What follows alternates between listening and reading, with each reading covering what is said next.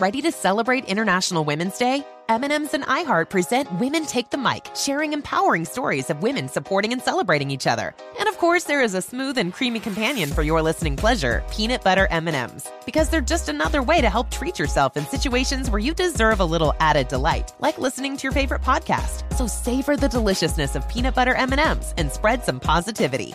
From breaking glass ceilings to dominating in sports and entertainment, women truly are unstoppable. You're listening to American Shadows, a production of iHeartRadio and Grim and Mild from Aaron Menke.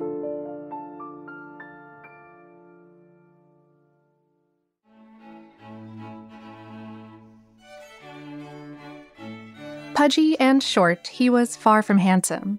If he had one good feature, it might have been his striking pale blue eyes. Some thought he was charming, though, and he knew it. Herman Drenth had immigrated from the Netherlands with his father in 1892, and they settled into American life as farmers in Iowa. But the rural existence wasn't his thing. He had big plans, and the open roads and growing cities had much to offer. As soon as he was able, Herman enlisted and ended up serving in World War I. After the war, he used his charm for a profession far more lucrative than farming. He became an Oklahoma oil stock promoter. Well, a phony one, anyway. And a bogus career required a new identity to match, so Herman Drenth soon became Harry Powers, and also A.R. Weaver, and Cornelius Pearson. We'll just stick with Harry Powers. Maybe the work was too difficult, or there just weren't enough people to con, especially in 1929, during the Great Depression. Whatever the reason, he switched to a more attractive con job. Matrimony. Some would say that love and personal connection are the fires of the soul. People will do anything to find it, and even more to keep it. For most of us, love is a fundamental basic need. For others, that intimate connection is an opportunity. Sometimes we're so busy looking into the light in our hearts that we ignore what lurks in the shadows of a partner's soul. We'll dismiss the signs and ignore the red flags. The alternative, after all, is too painful or too frightening to accept. But if we're honest, the truth is much darker than we'd like. Even when it comes to romance, here, there may be monsters. I'm Lauren Vogelbaum. Welcome to American Shadows.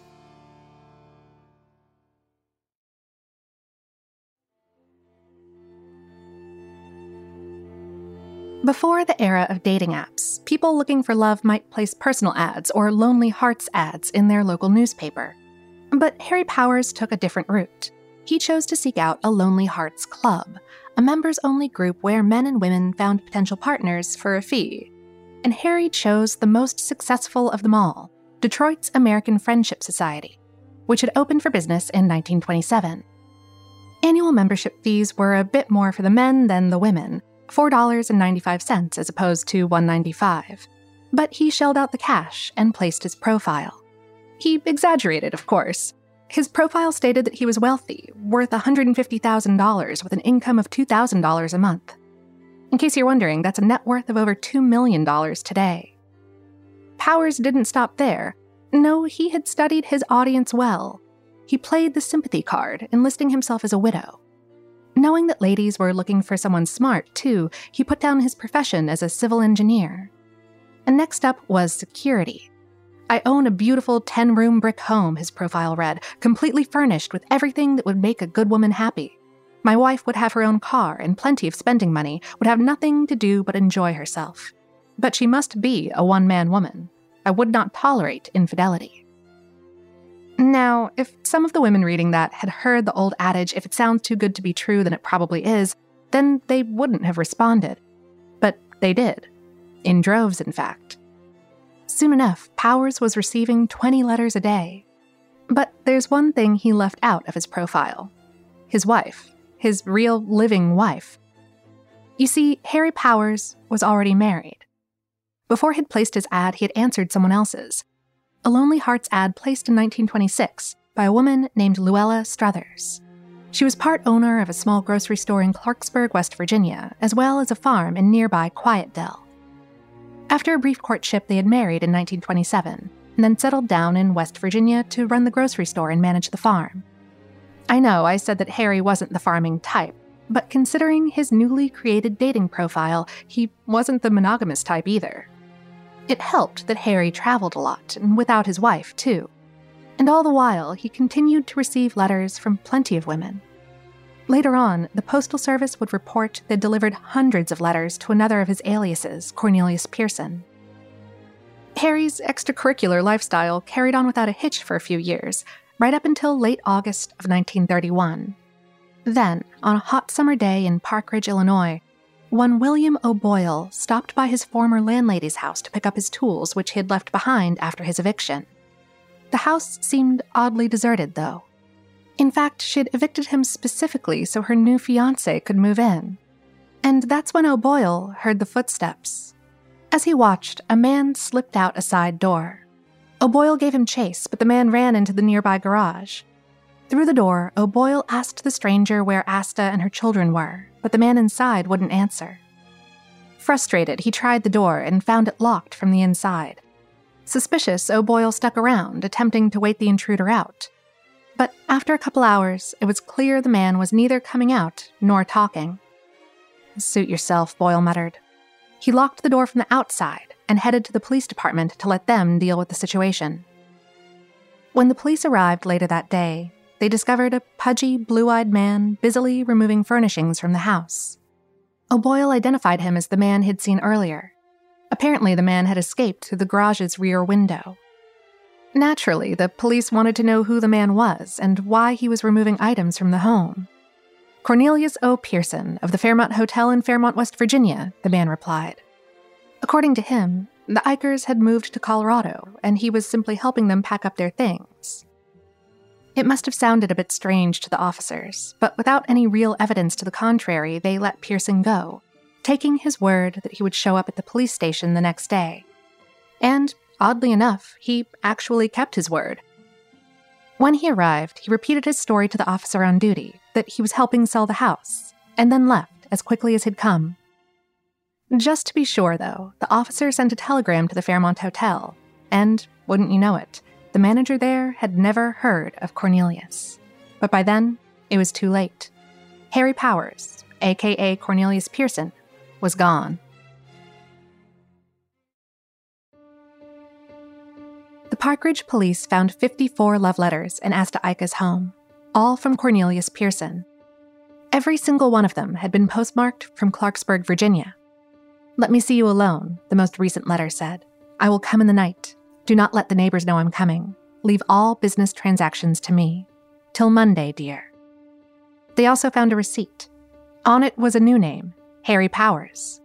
Intrigued, Police Chief Harold John made a call to the authorities over in Clarksburg, West Virginia. And, just like at the Fairmont Hotel, Detective Southern had never heard of Cornelius, but he had heard of Harry Powers. Detective Southern stopped by the local post office and quickly discovered that a man named Pearson had given his address as 111 Quincy Street, the very same address, it turned out, as that of Harry and Luella Powers. Working quickly, Southern got a warrant for the man's arrest. The detective intercepted Powers during his next post office pickup. A search revealed 4 stamped and addressed letters, ready to send to unsuspecting women. Harry also had a list of names and addresses of over 150 women, and a form letter he used when contacting them. It seemed Harry Powers was quite the pen pal. The police arrested Powers on possible kidnapping charges. Next, they searched his residence in Clarksburg, questioning both his wife and his sister-in-law, Ava, who also lived with them. They found women's clothing with name tags stitched in them, none of which were Luella or Ava. Some of Asta's clothing and even her silver flatware were found there. Luella, meanwhile, staunchly told the officers she had no knowledge of the other women, nor how the items had come to be found in her house.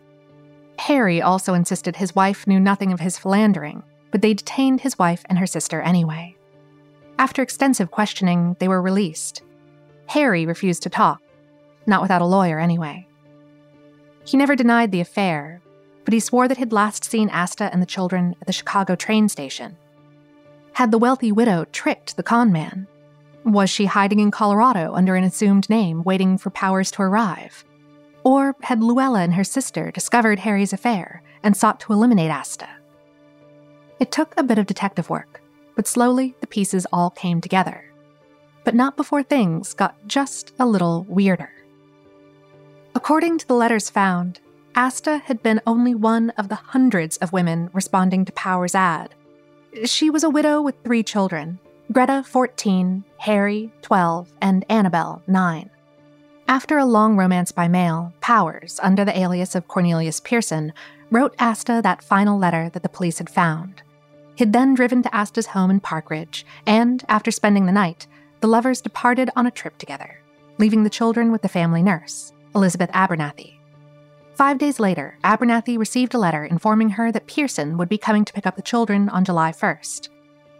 The morning after his arrival, Powers sent one of the children to the bank with a note, instructing the bank clerk to fill in the check with the entire bank balance and return it to the child. The bank refused, believing the signature had been forged. When the child came home without the check, Pearson packed the car, gathered the children, and left town. Now, you might think Harry Powers had his hands full, what with a wife, a fiancé, and over 150 other women to write to. But Powers somehow found time to court another woman in person, Dorothy Lemke. 3 weeks after leaving Illinois, Powers showed up at her Northborough, Massachusetts home, where she lived with her sister and brother-in-law. He and Dorothy had been corresponding rather passionately for quite some time, and so, on the day after his arrival, Dorothy said goodbye to her sister and left town with her new fiancé, the man she believed to be Cornelius Pearson. The couple made 2 stops on their way out of town. The bank, of course, was the first, where Dorothy took out $4,000. They needed it for their wedding. The second stop was a railway station where Powers shipped Dorothy's trunks and suitcases. Not to Iowa, though. No, Dorothy's belongings were shipped to his post office address in West Virginia. Several days after that, Powers returned home to Clarksburg alone, where he picked up Dorothy's belongings and the letters that landed him in a jail cell. After the arrest, everything snowballed. The local paper printed the story, and reader Louise Watson couldn't believe her eyes. She immediately called the sheriff's department.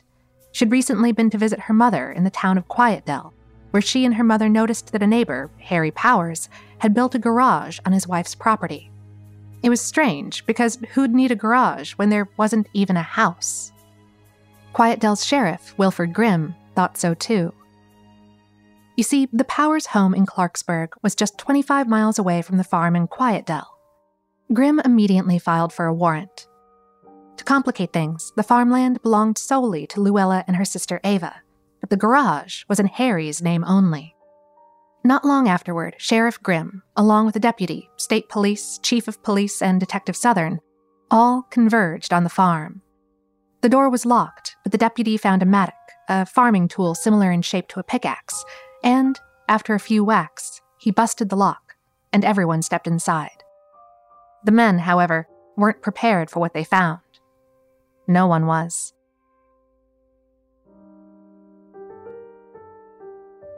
Powers sat across from the investigators.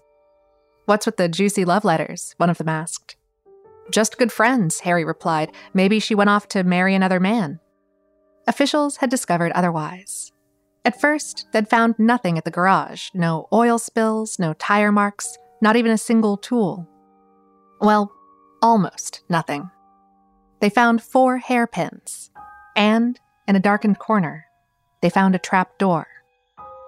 Underneath it, stairs led to a basement with 4 rooms. In one, they found bloody fabric and hair. Another contained trunks full of clothing, jewelry, ribbons, and a blood-soaked dress. In the third, a child's bloody footprint. All 3 of those rooms had also been fitted with gas lines, and the fourth one had windows looking into the others, an observation room. Desperate for a confession, police took a handcuffed Powers to the scene. When they showed him the bloody footprint, he coolly replied, "Isn't this horrible?" By 1 p.m., over 300 people had arrived to watch the officials comb the farm for Asta and her children. While that took place, a 15-year-old boy stepped forward and mentioned that he'd recently helped Powers dig a ditch. Officials grabbed shovels and began digging. Within minutes, they came across a burlap sack. Inside, they unearthed the decomposing body of a woman, her hands bound in front of her.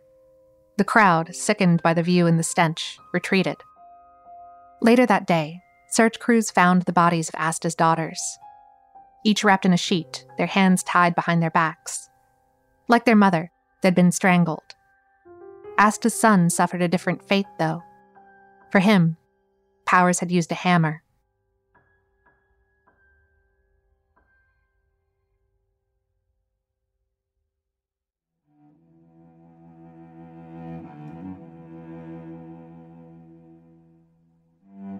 A bank book from the Merchant Savings Bank of Worcester, Massachusetts was retrieved from a fire pit with the name Dorothy Lemke in it. Worcester police confirmed that, yes, they did have a missing persons report for that name. Later, Dorothy's sister positively identified the body. Powers' smug attitude incensed the good citizens of Quiet Dell in Clarksburg. On September 20th of 1931, a mob of some 5,000 angry people surrounded the jail, demanding his release so they could deliver their own brand of justice. It took 2 hours to end the standoff, and 8 members of the mob were arrested. Inside the jail, Harry Powers wept. Not for his victims, though. No, he claimed he was worried that the crowd outside might turn their rage on his wife. The police continued to interrogate him about Asta's personal effects. Sobbing, Harry placed a hand on a nearby Bible, swearing that he knew nothing about Asta's belongings. But after several hours and an accidental fall down the stairs, a black-eyed Powers confessed to the murders of Dorothy Lemke, Asta Eicher, and Asta's 3 children. But the police suspected more. Upwards of 50 more, actually. "How many?" one officer demanded to know. "How many others did you kill?" "I don't know," Powers replied. "You've got me on 5. What good would another 50 do?" While Powers refused to discuss other murders, he did agree to tell officials the details about Asta Eicher and Dorothy Lemke, and his accounts were nothing less than chilling. He told them he drove Asta to his farm, where he locked her up before returning to Illinois for her children. Then he hanged them one by one, before turning on the gas to finish them off. He didn't say how long it took them to die, but he did tell the investigators that watching them gave him much pleasure. Thanks to the investigative work near the garage, we know what happened after that. Powers wrapped his victims up, dragged them to the ditch, and then dumped the bodies and murder weapons inside it. Dorothy Lemke arrived a day later, he continued. He claimed he took his time with her before hanging her. 8 hours, he bragged. And he admitted to depleting both women's bank accounts, leaving little doubt about his true motive. Authorities did eventually find Dorothy's body, but no one else's. Still, women from all over the country began to step forward, and their stories were all the same. He'd proposed to them, stolen their money, and then disappeared, leaving them heartbroken. At this point, all the authorities needed was a written confession, but Harry refused to give it. On December 7th of 1931, the first day of the trial, a number of boys stood on the courthouse steps, holding up books. "Love Secrets of West Virginia's Bluebeard," the title read, referencing the long-ago folktale of a woman who stumbled upon her husband's grisly secret of murdering his wives. The Clarksburg courtroom couldn't hold the crowds, so the officials moved the trial to the 1,200-seat Opera House. There, Powers alternated between yawning and chewing gum, before openly weeping on the stand. He tearfully told the courtroom that his miserable marriage had forced him to seek out other women. Then he recanted his previous verbal confession and complained that his trial was an unfair spectacle. Unswayed by his dramatics, the jury unanimously found him guilty, and immediately sentenced him to death, by hanging, no less. On March 18th of 1932, Powers made his way up the gallows steps. A deputy placed a noose around his neck. Fitting, I suppose. He even had a crowd. "Do you have anything to say?" an official asked. "No," he replied, his voice firm as his blue eyes raked over the crowd before him. At exactly 9:00 a.m., the floor he stood on opened up, dropping him through. 11 minutes later, Harry Powers, the Bluebeard of West Virginia, was pronounced dead.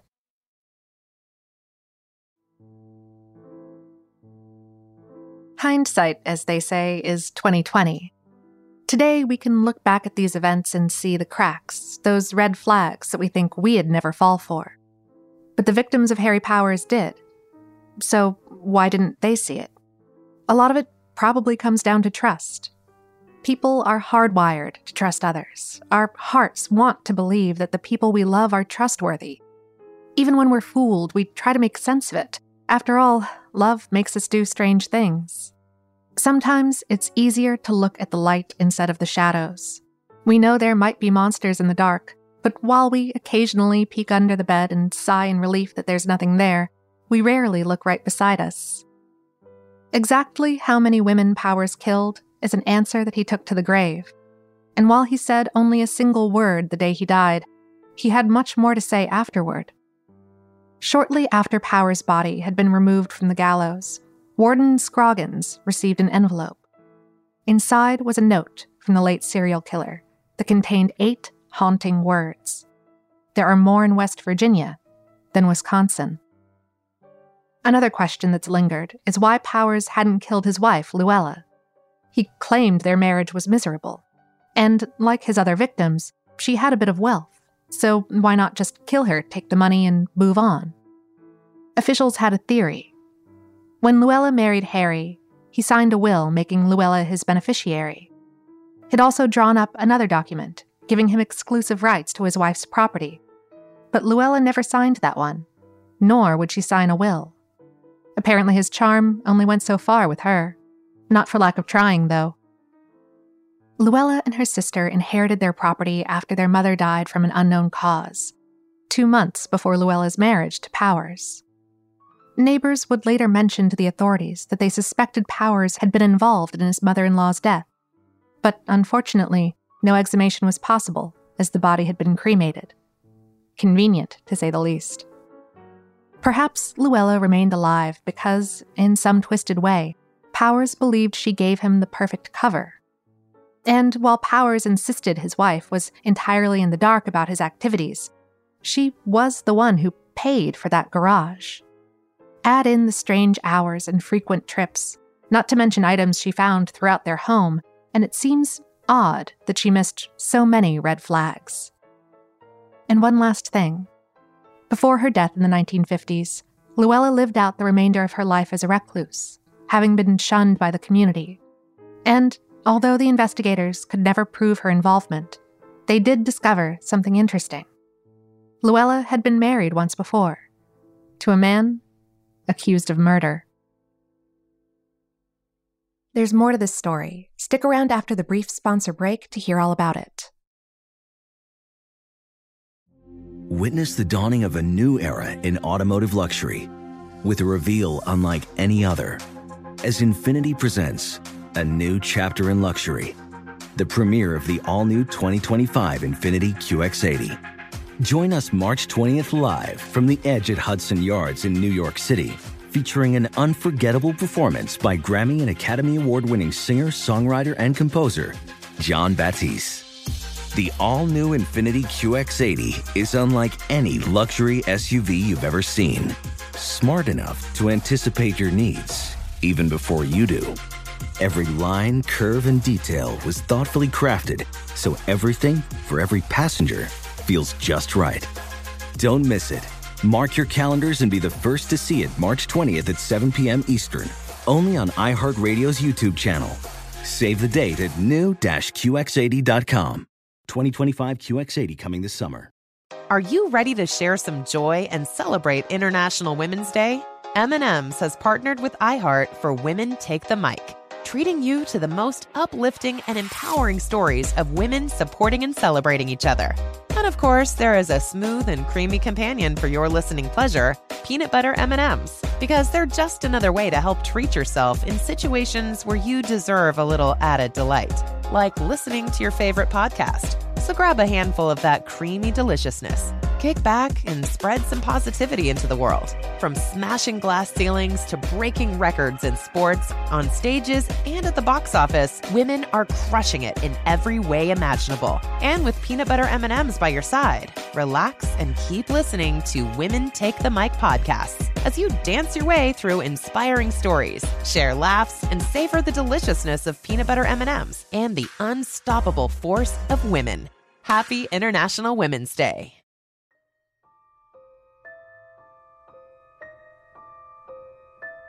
We hear about serial killers all the time.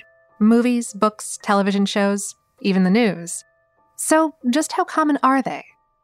Well, the estimate is that in the United States, there are roughly 50 to 75 active killers, of whom 7 to 8 are women.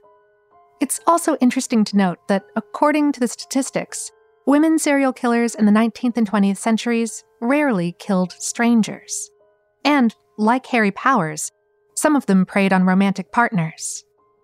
Traditionally, men who kill their wives are called Bluebeards, a name pulled from the dark French folktale. Women who kill their husbands tend to be referred to as Black Widows, hinting at the way a Black Widow spider sometimes kills her mate. And many women serial killers have had one other thing in common with the venomous spider. A lot of them killed with poison.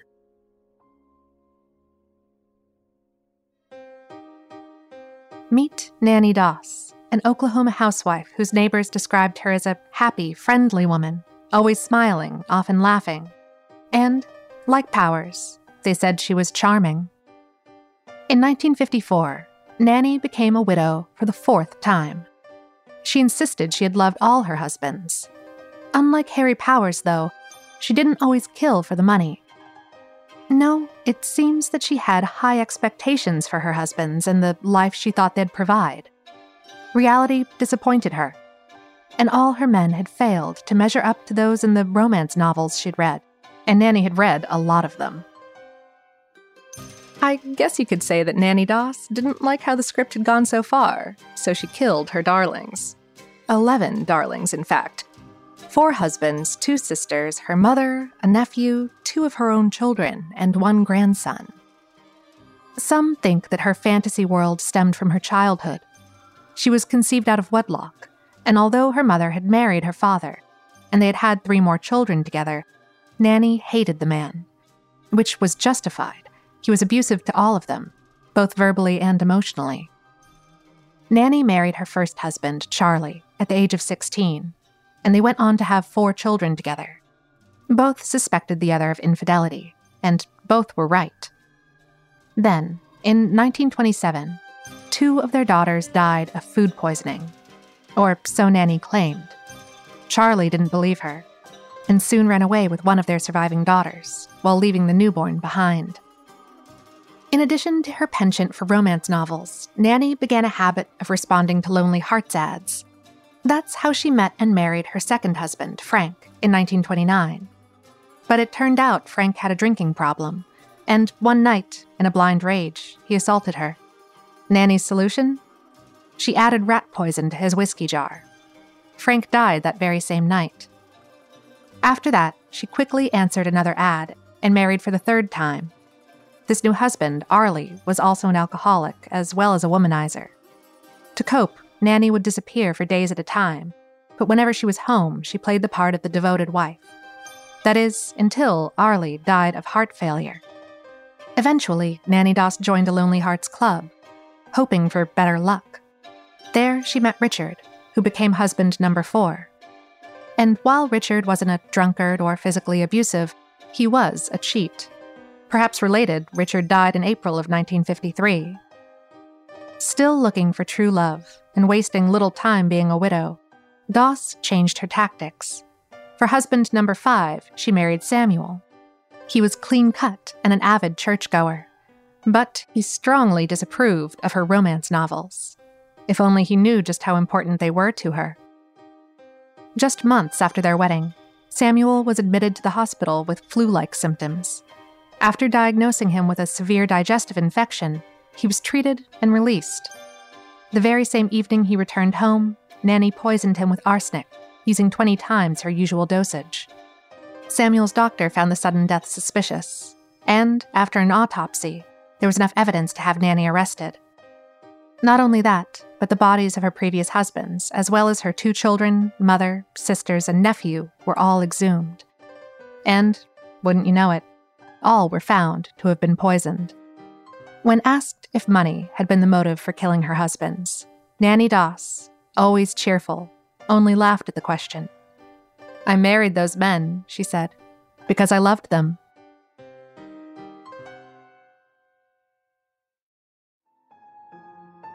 American Shadows is hosted by Lauren Vogelbaum. This episode was written by Michelle Muto with researcher Robin Miniter and produced by Miranda Hawkins and Trevor Young, with executive producers Aaron Menke, Alex Williams, and Matt Frederick. To learn more about the show, visit grimandmile.com. For more podcasts from iHeartRadio, visit the iHeartRadio app, Apple Podcasts, or wherever you get your podcasts.